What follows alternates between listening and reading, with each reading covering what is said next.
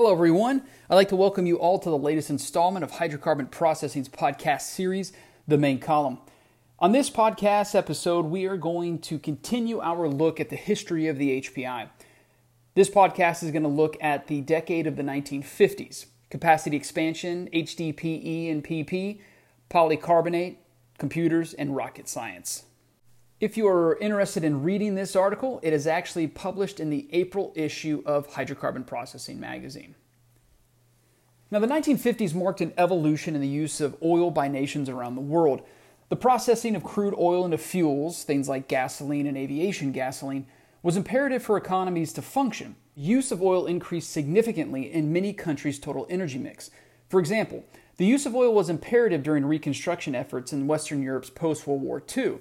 Petroleum products in Europe's total energy mix increased from 10% at the end of World War II to 21% in the mid 1950s and upwards to 45% in the 1960s. Now, across the world, nations were investing in new refining capacity to satisfy demand for refined fuels. One of those first refineries to start up post World War II was the Ras Tanura refinery in Saudi Arabia. That refinery began operation approximately one month after the end of the global conflict, so roughly about October 1945.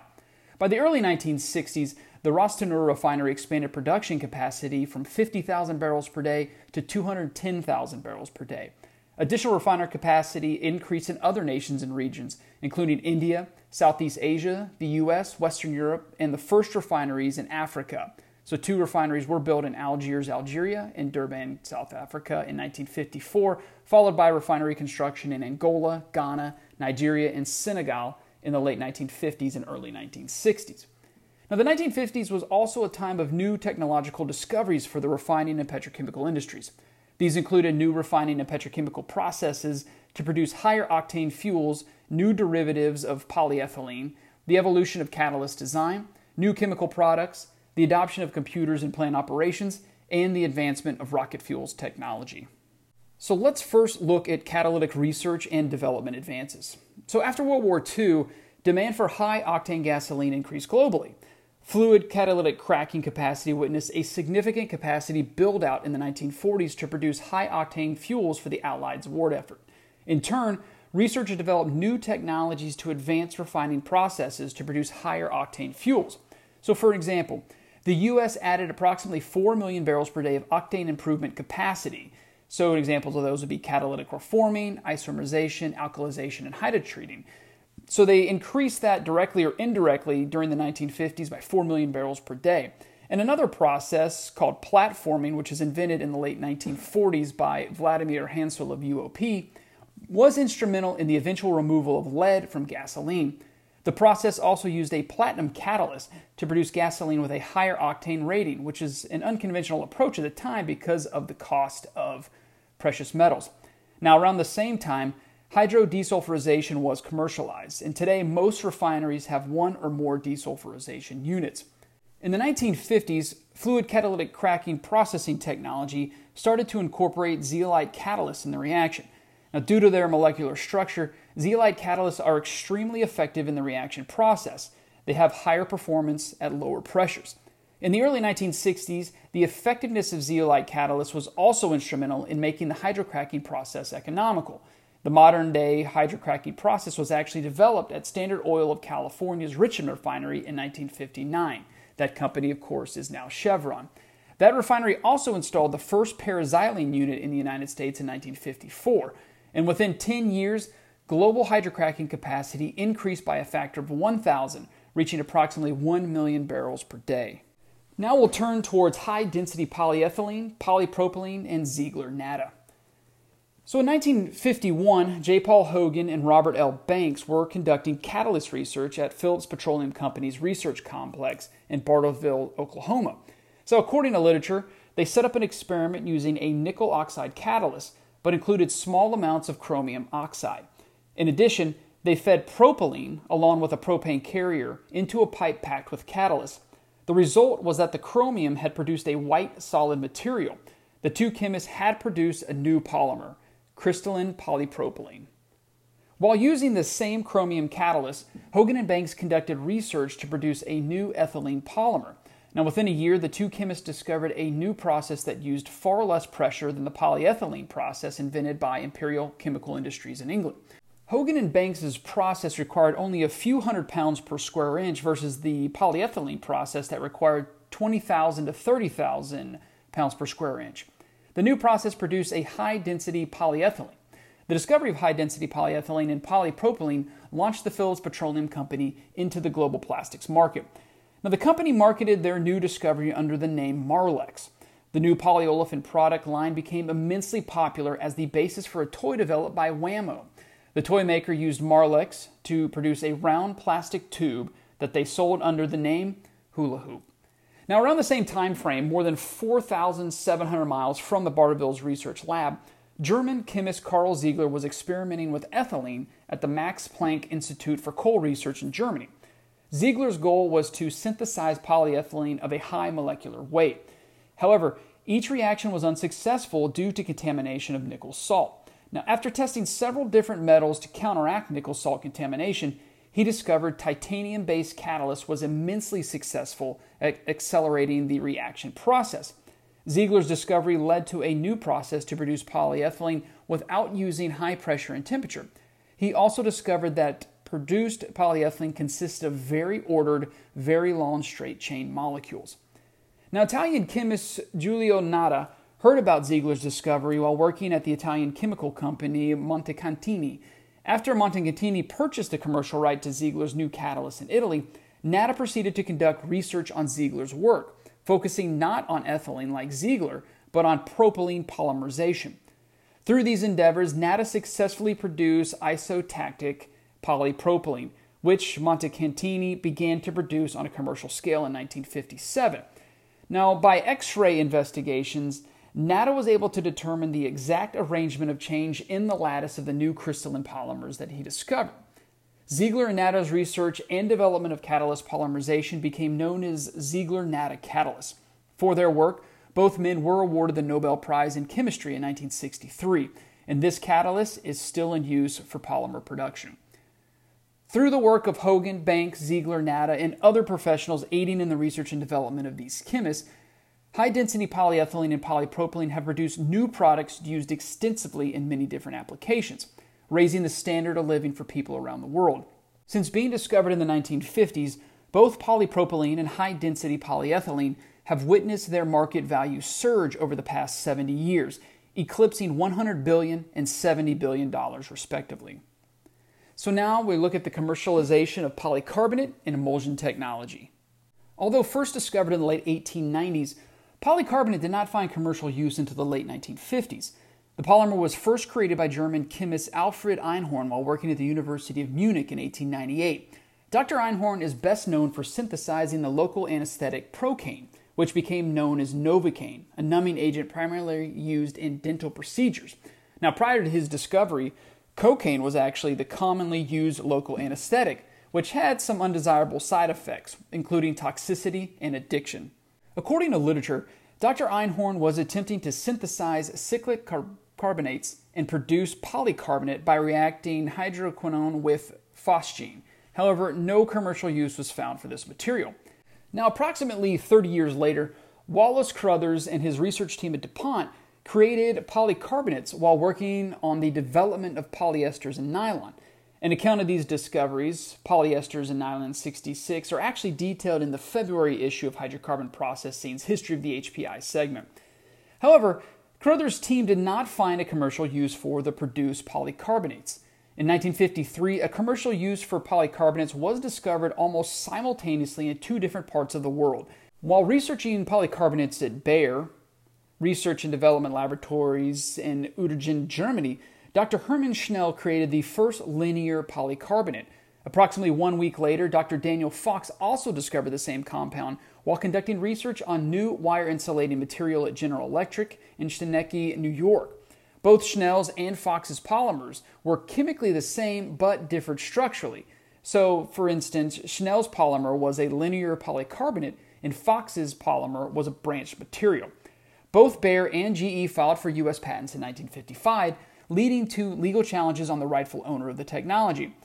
Eventually, Bayer was awarded the patent. However, the two companies did agree that the patent holder would grant a license for an appropriate royalty. This agreement allowed both companies to develop and market their own polycarbonate technology.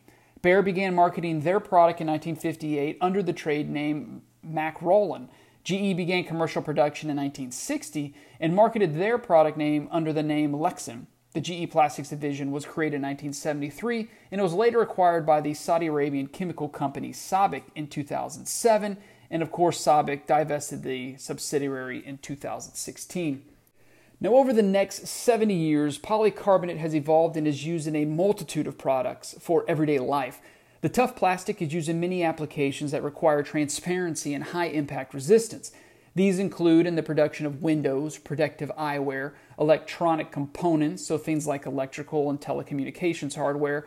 It's used in construction materials, materials within the automotive and aviation industries, and of course some other niche market applications.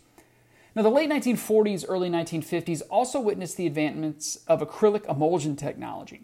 The technology was invented by scientists at Rohm and Haas. The company was actually instrumental in creating plexiglass. Now, to find a new product to market, the company's research department, which was led by Harry Neher, conducted experiments on acrylic monomer synthesis. The research built on earlier work by I.G. Farben, which was the German chemical and pharmaceutical conglomerate, scientist Walter Reppe. Now, after modifications, Neher invented a new semi catalytic process called the F process, which resulted in the production of vast quantities of cheap acrylic monomers. However, the company did not know exactly what to do with their newfound discovery. Now, one idea came from two scientists at the company, Benjamin Klein and Gerald Brown. They suggested the aqueous emulsion technology could make a great house paint. At the time, most paints were solvent paints. However, they emitted an odor, they were toxic and flammable, and they were hard to clean up. So in 1951, Rohm and Haas built an F process plant in Houston, Texas, in the United States, and produced their first plant emulsion product in 1952. It was named Rhoplex AC33. The product had several benefits versus solvent based paints. In other words, it had a low odor, it was easy to clean up, had a resistance to cracking, and was environmentally friendly. And Haas perfected the product over the next two decades, introducing a range of exterior and interior paint products with different finishes, so things like flat, semi gloss, and gloss. Now, by the early 1970s, Rhoplex AC33 surpassed plexiglass sales for the company and created a new line of acrylic paints to rival solvent based paints. So now we're going to switch focus here. We're going to look at closing the loop. The computer integrated manufacturing era begins. So on April 4th, 1959, Texaco started operations on the first direct digital control computer at a refinery. The system, which was a Thompson Ramo Wooldridge RW300 computer, or TRW RW300, it was installed at the company's 1600 barrel per day polymerization unit at its Port Arthur refinery, which is located in Texas in the United States. Now, the initiation of this system closed the loop in the first fully automatic computer controlled industrial process. So the installation of the system began several years before startup. TRW and Texaco engineers worked for more than two and a half years on a feasibility study for converting the plant to full automation. It was a 318 page report and it provided robust detail on all actions the system would have to monitor. This analysis provided a basis for Texaco engineers to design the instrumentation and control system for the unit. Now, the initial goal of the computer system which totaled about $300,000, nearly $2.9 million today after you adjust for inflation. The goal was to raise the plant's efficiency by 6% to 10%. Now, the work on the computer was described succinctly by Texaco's chief process engineer at the time, Charles Rickner. He said, It gets an analysis of incoming gas and outgoing gas. It senses and measures pressure, flows, and temperatures. It calculates catalyst activity, then it weighs all these together and decides what the processing unit should do to get the most product for the least cost. Rickner uh, continued, Finally, it sets the controls and rechecks its figuring. Now, this computer accomplished these tasks in a matter of seconds. Now, the RW300 computer was able to accomplish more measurements faster than refining personnel could ever hope to achieve. So, from literature, for example, the computer could read dozens of recorded controllers that indicated pressure, temperature, and flow, and then relate the readings that indicated the level activity of the reaction or condition of the catalyst. The computer could then calculate the complex interrelationships of the process, all in time to reset the controls to keep the plant operating at maximum efficiency. Now, the computer could conduct these readings every five minutes, 24 hours a day. The success of the computer system led to the adoption of numerous installations over the next several years. The second RW300 computer for the processing industry was installed at Monsanto's Chocolate Bayou, Texas petrochemical plant in 1960, followed by BF Goodrich's chemical plant in Calvert City, Kentucky, also in the U.S. Several other installations of the RW300 occurred in the early 1960s, including at BASF's plant in Ludwigshafen, Germany, Gulf Oil Company's catalytic cracking plant in Philadelphia, Pennsylvania, in the United States, Petroleum Chemicals ethylene plant in Lake Charles, Louisiana, in the United States, among others.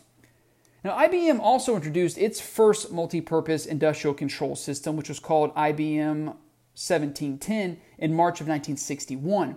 That computer costs about $111,000 to $135,000, which, when you adjust for inflation, is about 1 million to 1.27 million in today's dollars.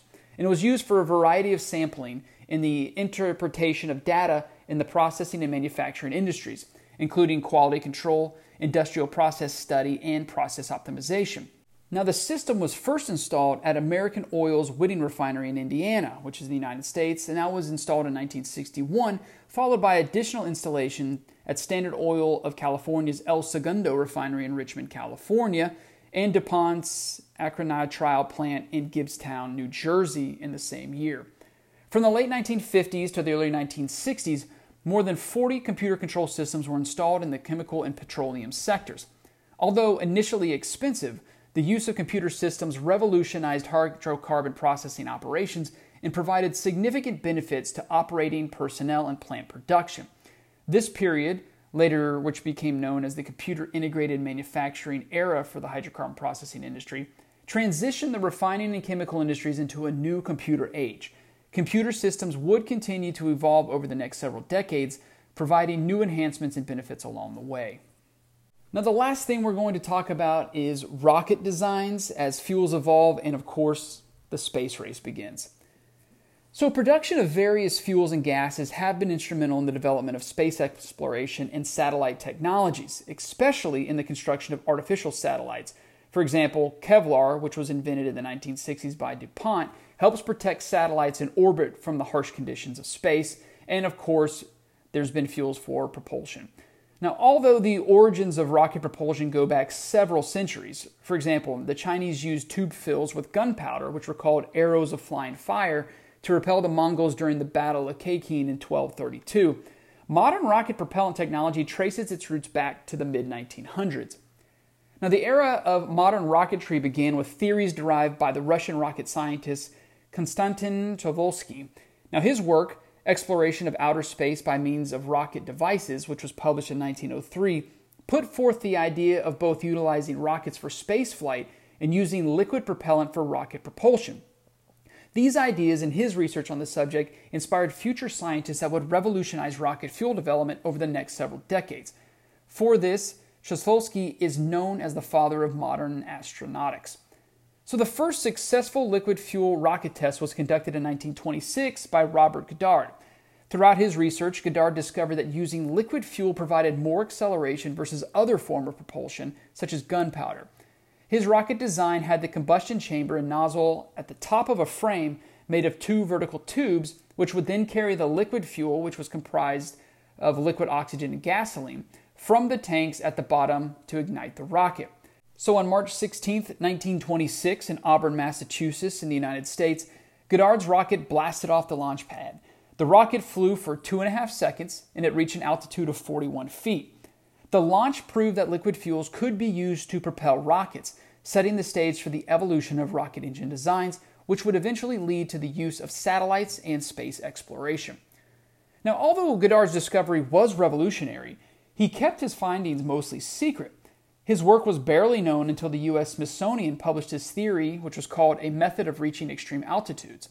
However, several media outlets openly mocked his theories, for example, the New York Times dismissed Goddard's theory as lacking basic knowledge learned in high schools. And of course, The publication did print a correction in July 1969 as the Apollo 11 mission launched on its historic mission to the moon. In the late 1920s, the world's first large scale experimental rocket program began under the leadership of the German rocket technology pioneer Fritz von Opel, who was actually nicknamed Rocket Fritz, and other associates, including Max Valier, who was one of the founders of the German Spaceflight Society. The Opel RAK significantly advanced rocket and aviation technology, especially in propulsion. In 1928, the group developed its first liquid fueled rocket, which used benzol, which is a coal tar product consisting mainly of benzene and toluene, as fuel, as well as nitrogen tetroxide as the oxidizer. The research and testing completed on Opel RAK led to the development of Germany's V 2 rocket, the world's first long range guided ballistic missile powered by a liquid propellant, which used liquid oxygen and ethyl alcohol. After World War II, several nations used the V 2 rocket technology to develop their own military missile programs, as well as advanced space exploration. These initiatives were supported by hydrocarbon processing companies. For example, Air Products was commissioned by the U.S. to build plants that could supply large quantities of liquid oxygen and nitrogen to support the country's emerging missile and space program. And after Russia successfully launched Sputnik into space in 1957, which, as a side note, that satellite used kerosene T1 as a fuel and liquid oxygen as an oxidizer. After that, Air Products was awarded a contract to supply liquid hydrogen to the United States Air Force and later to NASA to advance the country's rocket technology to compete against the Soviets during the Cold War and space race. The U.S. eventually created Rocket Propellant 1, which is a highly refined form of kerosene and liquid oxygen. So these fuels aided the advancement of rocket technology, leading humans to break the boundaries of space and place satellites into geosynchronous orbit, significantly involving the way the world communicates, navigates, and explores not only Earth, but the distant cosmos. These advancements would not have been possible without the fuels and products produced from the hydrocarbon processing sector. Again, we want to thank you for listening to the latest installment of Hydrocarbon Processing's podcast series, the main column.